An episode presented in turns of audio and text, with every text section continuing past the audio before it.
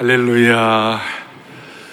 오늘 저희 교회는 399명의 형제자매들이 학습과 세례를 받습니다.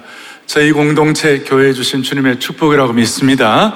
세례를 받을 때 우리는 모두가 다 신앙의 첫 출발을 한다고 할 수 있습니다. 제대로 된 출발을 한다고 할 수 있는데 오늘 세례 받는 분들이나 또 이 예배 참여한 모든 성도들은 우리 신앙의 어떤 그 기본을 다시 한번 좀 정리하는 그런 시간이 되면 좋겠다 싶습니다. 오늘 말씀의 제목은 지성소 신앙입니다. 지성소 신앙. 흔히들 신앙에도 이렇게 나이가 있다고 합니다. 이제 뭐 신앙 경력을 얘기하죠. 그런데 신앙은 어떻게 보면 길이에 의하여 결정되는 것이 아니라 신앙은 깊이에 의하여 결정된다고 할 수 있습니다. 길이가 아니라 뭐라고요?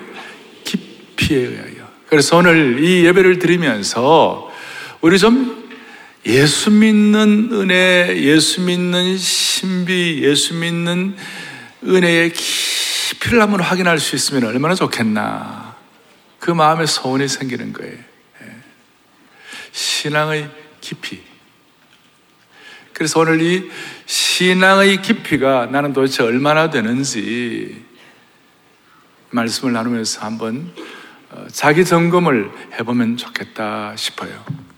본문은 에스겔 47장의 본문은 성전에서 물이 흘러나오는 것을 에스겔이 환상으로 보았어요. 거기에 나오는 여러 가지 의미가 있습니다만은 오늘 보면 3절에 보니까 성전에서 물이 흘러나와가지고 재는데 1천척을 재니까 3절에 보니까 그 물을 건너게 하시는 물이 어디까지 찼다고요? 발목까지. 그 성전에서 물이 흘러나오는데 그 물이 발목까지 차는 물이 되고 사절에 보니까 그 물이 무릎에 오르고 무릎까지 물이 차오르고 나중에는 그 물이 성전에서 나온 물이 허리까지 차오르고 그러니까 물이 무릎과 허리까지 차오르고 그 다음에는 오절에 보니까 건너지 못할 강이 될 정도로 그 물이 가득해졌다. 그래서 그 물이 온몸을 덮어서 능히 건너지 못할 정도가 되었다. 이렇게 이제 이 에스겔이 본 성전의 그 물이 환생을 나중에는 이 물이 번성하고 거기에 뭐 사막이라든지 다 죽어 있는 사람들이 벌떡벌떡 살고 고기가 살고 모든 것이 살아있는 지역이 되는 그런 저 뒤에 각처의 모든 것이 산다 이런 내용이 나와 있어요. 이걸 가지고 이제 이런 해석이 있지만 우리가 조금 실제적으로 신앙의 차원에서 이렇게 좀 해석할 수 있어요. 사람이 신앙생활 하는데 어떤 사람은 발목 신앙이 있다. 발목까지 정도의 신앙이 있다. 어떤 사람은 무릎 정도의 신앙이 있다. 그리고 어떤 사람은 온몸을 충만하게 채우는 신앙이 있다. 그러니까 신앙의 깊이를 말한다고 할 수 있습니다. 구약의 성전에는 성전뜰이 있고 그리고 안으로 들어가면 성소가 있고 나중에는 그 제사 대제사장이 들어가는 지성소라고 holy of holy place라고 아주 깊은 그런데 그 뜰은 그냥 그냥 걸어 다니면서 발로 밟으면 되는 거예요. 근데 성소에 들어가려면 벌써 마음이 팍 낮아져 가지고 마음을 마음의 무릎을 꿇고 그냥 그냥 기어서 들어가는 거예요. 지성서는 거의 완전히 죽어서 들어가는 거예요. 완전히 납작 엎드려서 들어가는 것이에요. 그러면 지성소 신앙이 완전히 죽어서 들어가는 것이라면 그게 뭐가 좋겠나 이런 생각할지 모르지만 오늘 말씀을 통하여 저와 여러분들의 어떤 그 생각의 틀, 어떤 그 편견의 감옥을 뛰어넘고 신앙의 깊은 경지에 들어갈 수 있도록 축복해 주시기를 바라는 것입니다. 여기에 대해서 바울 사도는 고린도전서 3장에 오면 신앙이 있는데 어떤 사람은 육신에 속한 신앙이 있다. 예수를 믿으면서도 육에 속한 성도들이 있다. 그리고 조금 더 가면 그 신앙이 젖을 먹을 정도의 신앙이 있다. 유아의 신앙이라는 거예요. 어리, 어리다는 거죠. 유아의 신앙이에요. 그래서 예수를 믿어도 주님 사랑해요. 그러다가도 누가 뭐라 그러면 팩! 이렇게 하고 있잖아요. 예. 뭐 감당을 못하는. 누가, 누가 그냥 잘하다가도 누가 자기 에고를 건드리면 막 감당을 못하는 그런 분들이 있어요. 그 유아신앙이라고 말할 수 있어요.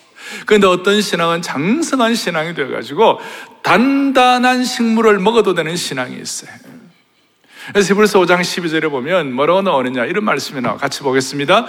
때가 오래되었으므로 너희가 마땅히 선생이 되었을 터인데 너희가 다시 하나님의 말씀의 초보에 대하여 누구에게서 가르침을 받아야 할 처지이니 단단한 음식은 못 먹고 젖이나 먹어야 할 자가 되었도다. 젖이나 먹는 어린아이들은 태어나서 얼마 안 되는 아이들은 단단한 식물 못 먹잖아요. 유아로서 계속 있는 거예요. 그러나 단단한 식물을 먹는 것은 장성한 사람이 되는 거고 우리 신앙인 입장에서는 담대하고 믿음의 담대한 용사가 되는 것이에요. 그러니까 신앙을 어떻게 보면 성전 뜰 신앙, 그 다음에 성소 신앙, 그 다음에 지성소 신앙, 뭐 이런 식으로 이렇게 해석을 한데도 그렇게 무리는 아니라고 생각합니다. 저는 우리 교회 교우들이 성전뜰 신앙은 성소 신앙으로 성숙하기를 바라고 성소 신앙은 지성소 신앙의 은혜를 체험하기를 바랍니다. 예. 담대한 신앙이 되네. 예. 지성소 신앙을 얘기할 때에 남들이 볼 때는 그게 저게 뭐가 좋겠나? 이해가 안 가는 거예요. 어떤 경지를, 어떤 경지를 경험하는 것, 이해가 잘 안 가는 것이에요. 이해가 잘 안 가는 안 가는 것이. 특세에 새벽 2시 반, 3시에, 뭐 새벽 3시 반에 꽉 차 있는 걸 누가 보면요. 저, 뭐 신앙생활을 잘 못한다든지 예수님 안 믿는 분들을 보면 정신이 나가도 이렇게 나간 것이 없어요. 새벽에 나와가지고 그냥 쌩 얼굴로 와가지고 그냥 와가지고 누가 얘기하겠어요? 제가 볼 때 특세에 그렇게 나와 사모하는 것은 성전 뜰 신앙만은 아닌 것 같아요. 성전 뜰만 밟고 가는 그런 것이 교회 와서 껍데기만 보는 거예요. 아 오늘 참 보니까 찬양대는 어떻다, 뭐가 어떻다, 뭐 그거 다 껍데기만 보고 가는 분들이 많이 계세요. 도대체 왜 이 사랑의 교회 안아주시니 본당에 아니 하나님의 백성들이 전국에 지금 5만여 교회에서 이와 같이 주일 예배를 드리는데 이렇게 사모하고 이렇게 메어달리는 이유가 무엇일까? 그리고 교회 와서도 이번에 우리가 특세를 하면서 그래 했잖아요. 아, 그, 그 기론평 장로님은 몸이 아프시거든요. 그런데 와서 우리가 하면서 그런 얘기 했잖아요. 당신은 주님 앞에 설 때에 죽기 전에 자기는 당신은 설레이며 죽고 싶다. 그리고 그 자매는 예수님 오시는 것에 대해서 예수님 다시 오실 것에서 1초의 망설임이 없다. 어떻게 보면 보통 분들은 이해가 안 가는 거지만 그런 것들이 성소, 지성소 신앙에 들어간 거라고 말할 수 있어요. 사랑하는 교우들이여, 남들이 볼 때는 복음의 서진, 그럼 무슨 서진? 하나님 나라를 위하여 자기 자신을 위해서도 기도하기도 쉽지 않는데 나라를 위하여 눈물로 기도하고 우리 나라를 위하여 정말 무릎을 꿇고 하나님 앞에 두 손을 들고 기도하고는 그거 보통 사람들이 볼 때는 잘 그 이해가 안 되는 부분이에요. 어떻게 보면 지성소 신앙에 들어가는 것이에요. 제가 한 번씩 영적 공간 이동을 얘기하잖아요. 영적 공간 이동을 얘기하면 그게 뭔가? 바울은 고린도서 12장 2절에 보면 이런 내용이 나와 있어요. 뭐라고 나오느냐면 내가 그리스도 안에 있는 한 사람을 나누니 그가 14년 전에 셋째 하늘에 이끌려 간지라. 제가 영적인 공간 이동 깊이를 얘기할 때에 영적인 공간 이동을 그게 찬양이든 말씀을 통해든 아니면 예배 깊은 은혜를 체험하든 영적 공간 이동을 해야 한다 할 때 보통 분들은 이해가 잘 안 가세요. 그러나 바울은 내가 어떤 한 사람을 아는데 그 자기 자신을 얘기하는 거야. 겸손하게 얘기하는 거야. 자기 자신 아는데 그가 14년 전에 셋째 하늘에 은혜 3층 천에 올라갔다는 거예요. 그러니까 영적으로 더 경험할 수 없는 깊은 지성소의 경제를 경험했다는 것이.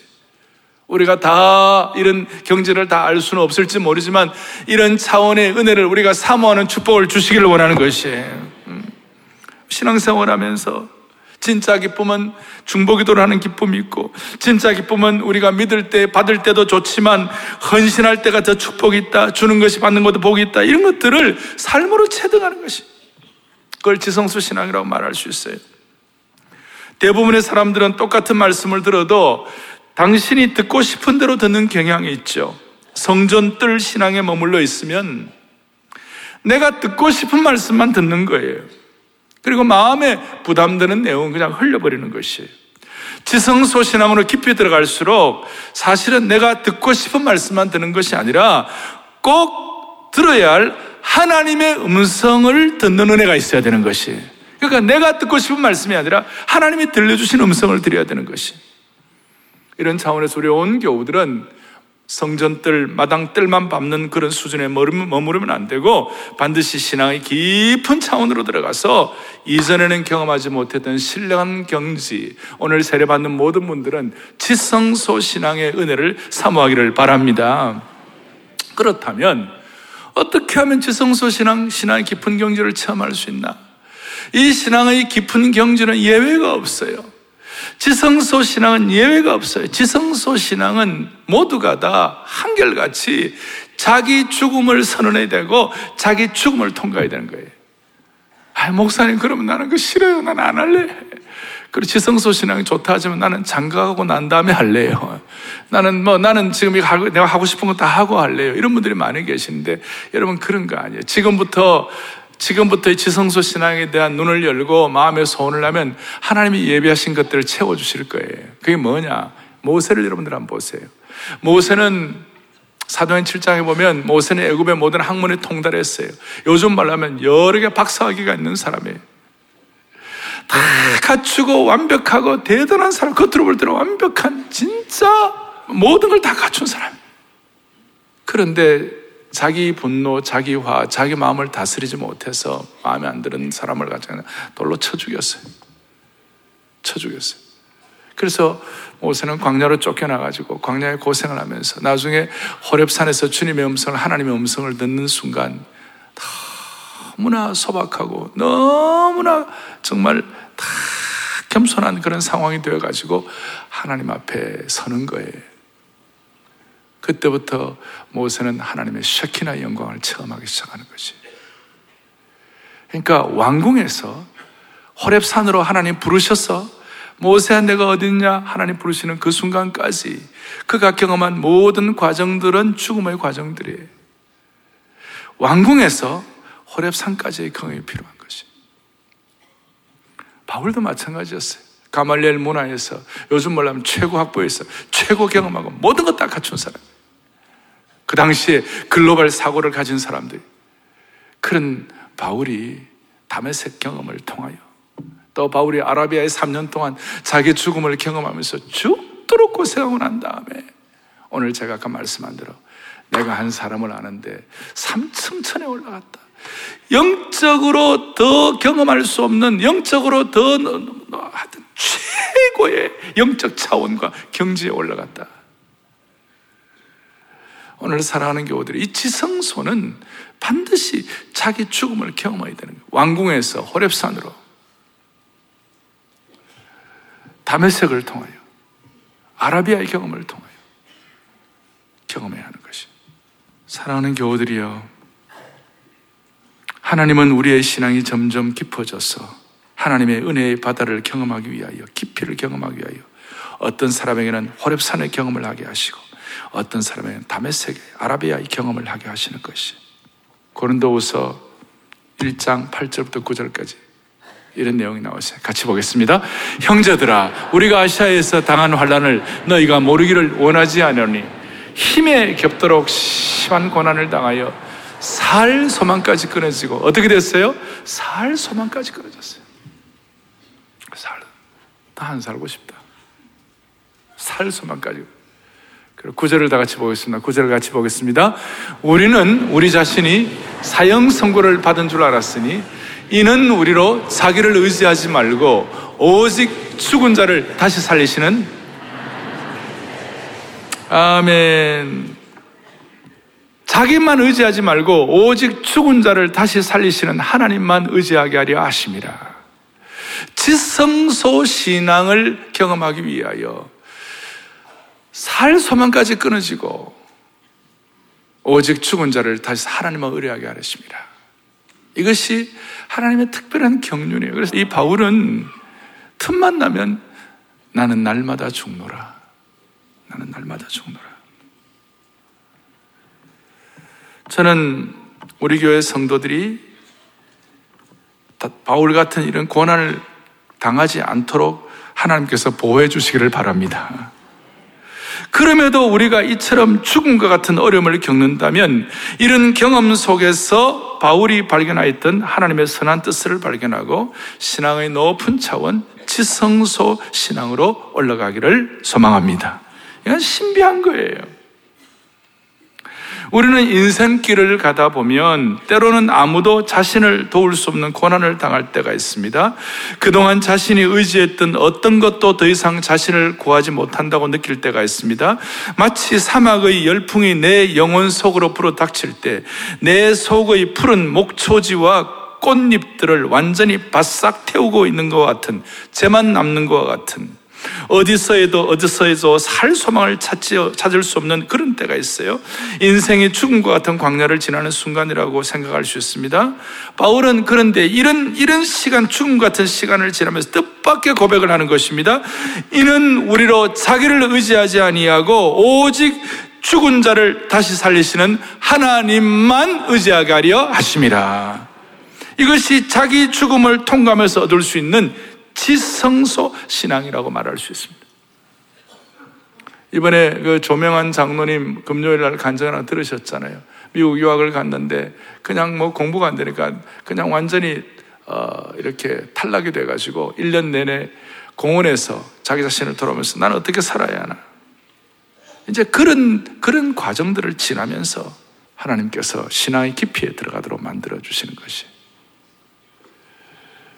그래서 오늘 여러분 지성소 신앙을 위하여 자기 죽음을 통과하게 하시고 그 다음에 적용한다면 그 자기 죽음을 통, 통과를 통하여 자신보다도 하나님을 더 사랑하고 신뢰하도록 만들어주신 주님의 심에 대해서 눈을 떼어만 되는 것이에요.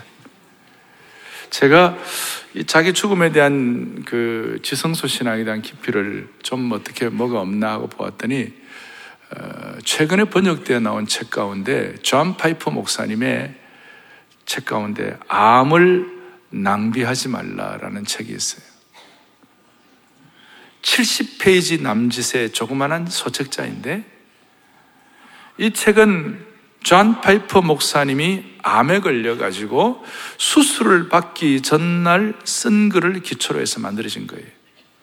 간단간단한 편린들을 기록해 놓았어요. 수술 받기, 암 수술 받기 전에 투병 중에 이런 내용이 나와 있어요. 투병 중에 예수님보다 자기 목숨을 더 사랑하는 자는 암을 낭비하는 것이다.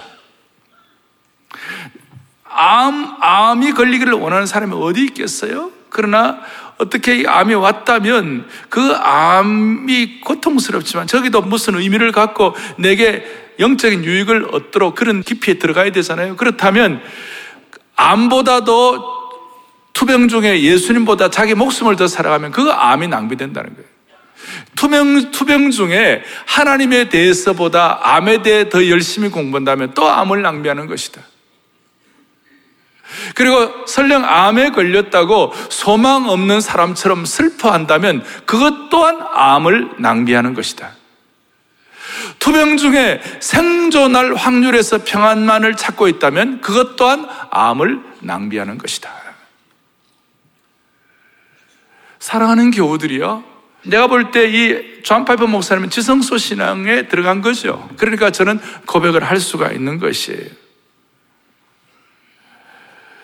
많은 육신적 질병을 가질 뿐만 아니라 우리의 생애 가운데서 이 암이란 것은 우리의 삶의 벼락처럼 발생한 치명적인 어려움을 상징할 수 있습니다. 이때 자신을 더 사랑하는 자가 있고 하나님을 더 사랑하는 자가 있어요. 저와 여러분은 어떤 경우에도 하나님을 더 사랑하고 신뢰하는 주의 백성 되기를 바랍니다. 그럴 때 지성소 신앙의 문에 들어가는 거예요. 하나님보다 자신의 몸을 더 공부하는 자가 있고 자신의 몸보다 하나님을 더 연구하는 자가 있습니다. 암으로 슬퍼하는 자가 있고 천국에 대한 소망을 더욱 갖는 자가 있습니다. 세상의 생존 확률 속에서 평안과 불안을 반복하는 자가 있고 천지를 창조하신 하나님 안에서 평안을 얻는 자가 있습니다. 좀 더 우리가 좀 더 사는 거 아니에요? 치유받는다고 그래서. 그러나 우리는, 우리는 영원한 생명에 대해서 눈이 열려 있는 사람들인데요. 동일한 사건에 대해서 이 두, 두 태도, 이것이 성전 뜰 신앙, 지성소 신앙의 차이를 선명하게 보여주는 것입니다. 오늘 세례받는 분들이나 모든 성도들, 사랑의 교회 모든 성도들, 삶의 모든 과정들 가운데서 제가 다시 말씀드립니다. 가능하면 저도 여러분들에게 어려움이나 고난이 없기를 바랍니다. 그러나 설령 있다 하더라도 우리는 그걸 통하여 신앙의 깊은 경지에 들어가서 세상 사람들이 알지 못하는 우리 서로 받은 그 은혜는 알 사람이 없도다 하는 축복이 있기를 원합니다. 그러려면 우리의 머리, 머리 위에까지 충만히 채워져야 되는 것이 찬송하나를 하더라도 충만히 채워져야 돼. 그래서 오늘 신앙에 출발하는 세례받는 분들에게 제가 세 가지 충만을 얘기하고 싶어요. 지성소 신앙을 위하여. 첫 번째, 주여 성령 충만을 사모하게 하여 주시옵소서. 성령님을 묵상하고 성령님을 환영하고 성령님 오셔서 나를 제한 없이 사용하시도록 사모하시고 두 번째로는 성경 충만이 돼요. 말씀을 사모하고 말씀에 대해서 마음을 열고 말씀과 함께 묵상하고 동행하고 연구하고 암송하고 세 번째로는 제가 성전 충만이라는 말을 써보았는데요. 예배 충만이 성전 충만은 그래서 머리 끝까지 충만하게 되기 위하여 우리 모든 주의 백성들이 성령 충만, 성경 충만, 성정 충만, 예배 충만의 은혜를 통하여 모두가 다 성전 뜰 신앙 정도가 아니라 지성소 신앙의 은혜를 받고 자기 죽음을 통과하여 저 은혜의 삼층천에 들어가 가지고 주님과 하는 신비한 영적 세계의 능력을 온 성도들이 받아 누리기를 소망합니다. 오늘 이런 마음으로 우리 오늘 세례식에 참여하고 또 성도들을 같이 축복해 주셔서 하나님께 큰 영광 올려드리기를 바랍니다. 오늘 이제 세례 받기 전에 저희 교회는 두 분이 오늘 간증할 텐데요. 어, 홍원표 형제님 오늘 간증하고 세례 받습니다. 예, 나오십시오 먼저. 예, 우리 박수로 환영하겠습니다.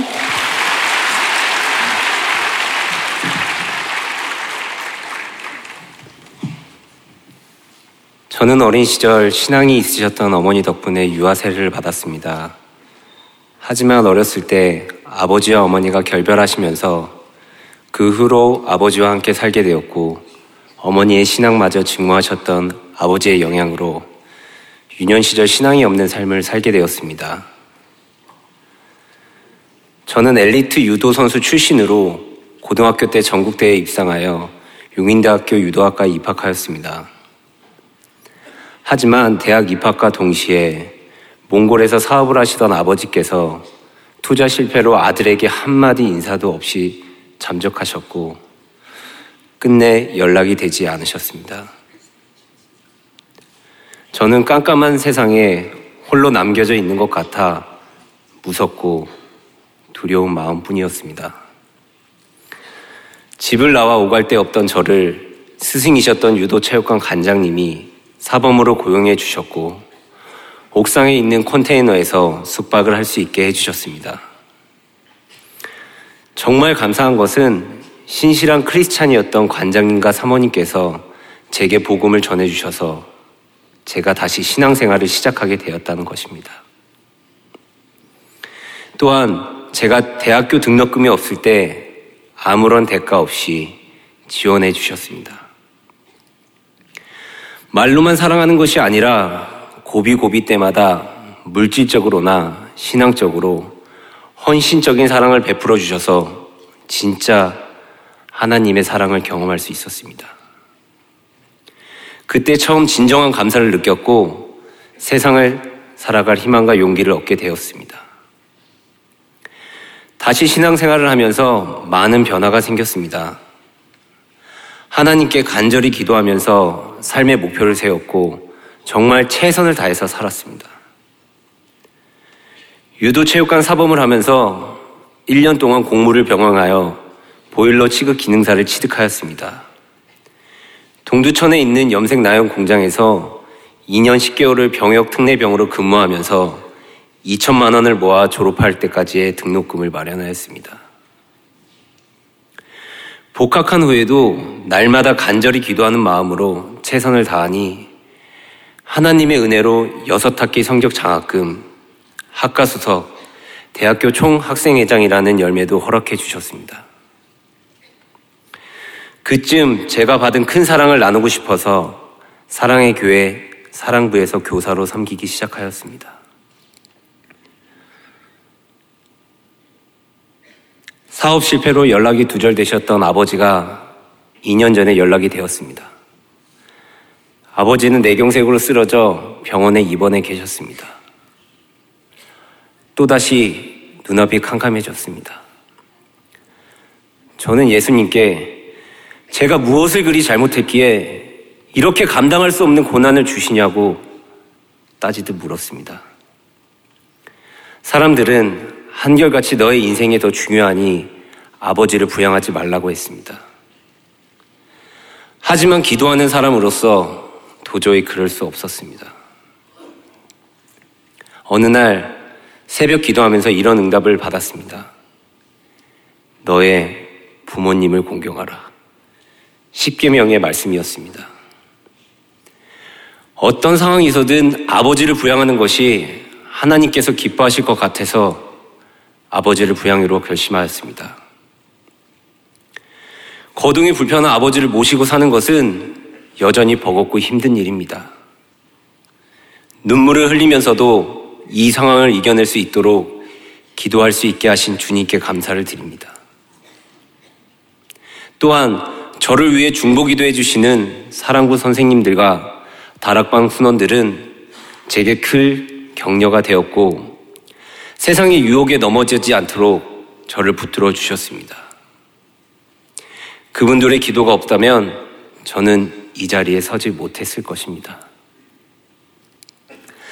앞으로 제 삶에 어떤 시험과 풍파가 찾아올지 모르지만 지금까지 저를 신실하게 지켜주시고 인도해 주셨던 하나님을 저는 끝까지 신뢰합니다. 그리고 제가 받았던 은혜를 나누고 섬기는 삶을 살려고 합니다. 아무런 능력이 없고 부족한 저를 간증할 수 있도록 이 자리에 세워주신 하나님께 모든 영광 올려드립니다. 감사합니다.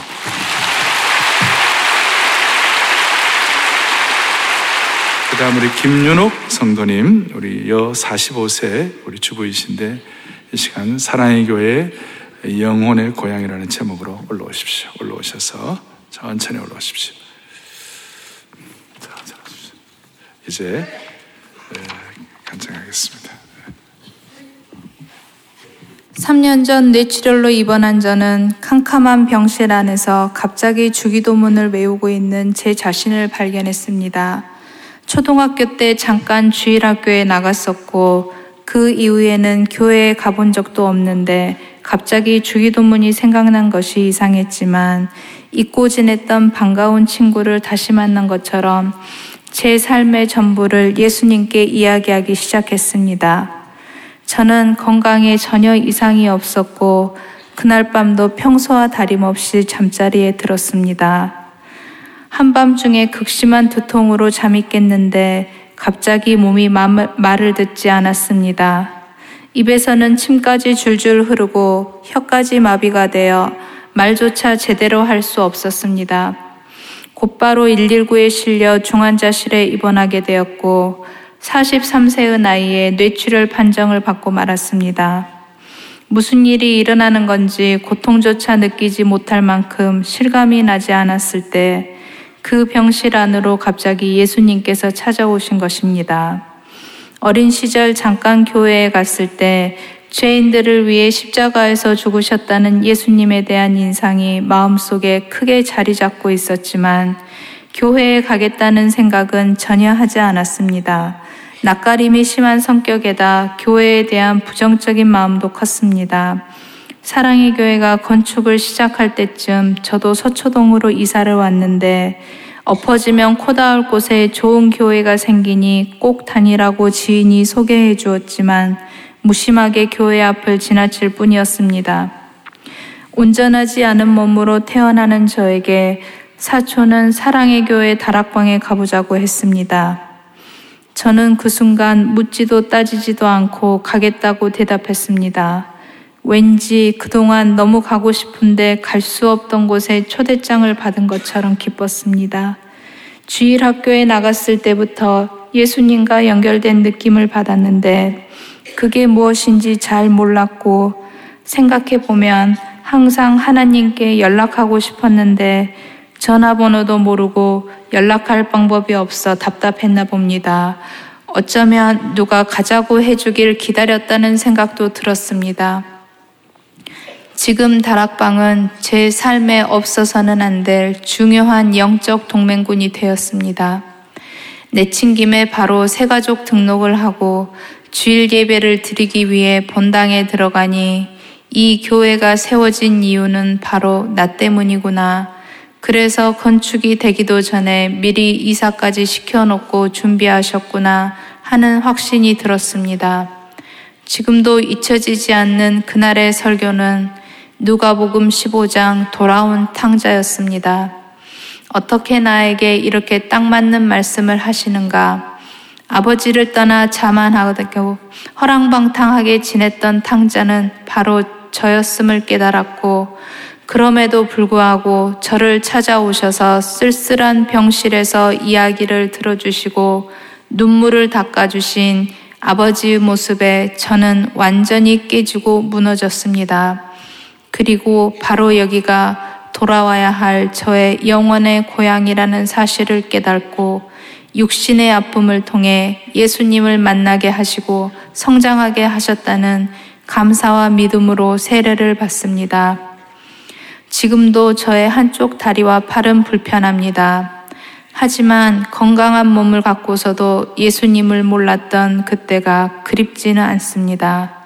갑자기 찾아온 뇌출혈로 119의 구급차에 실려갔던 제가 이제는 주님을 모르는 저의 아버지와 가족들에게 주님을 전하는 생명 구급 대원으로 살고 싶습니다. 불이 난 건물에서는 사람을 긴급하게 구해내야 하듯이 복음 전하는 일을 최우선으로 삼고 살아가는 것이 주님의 뜻이라 믿으며 제자 훈련 받는 날을 설레는 마음으로 기다리겠습니다. 감사합니다.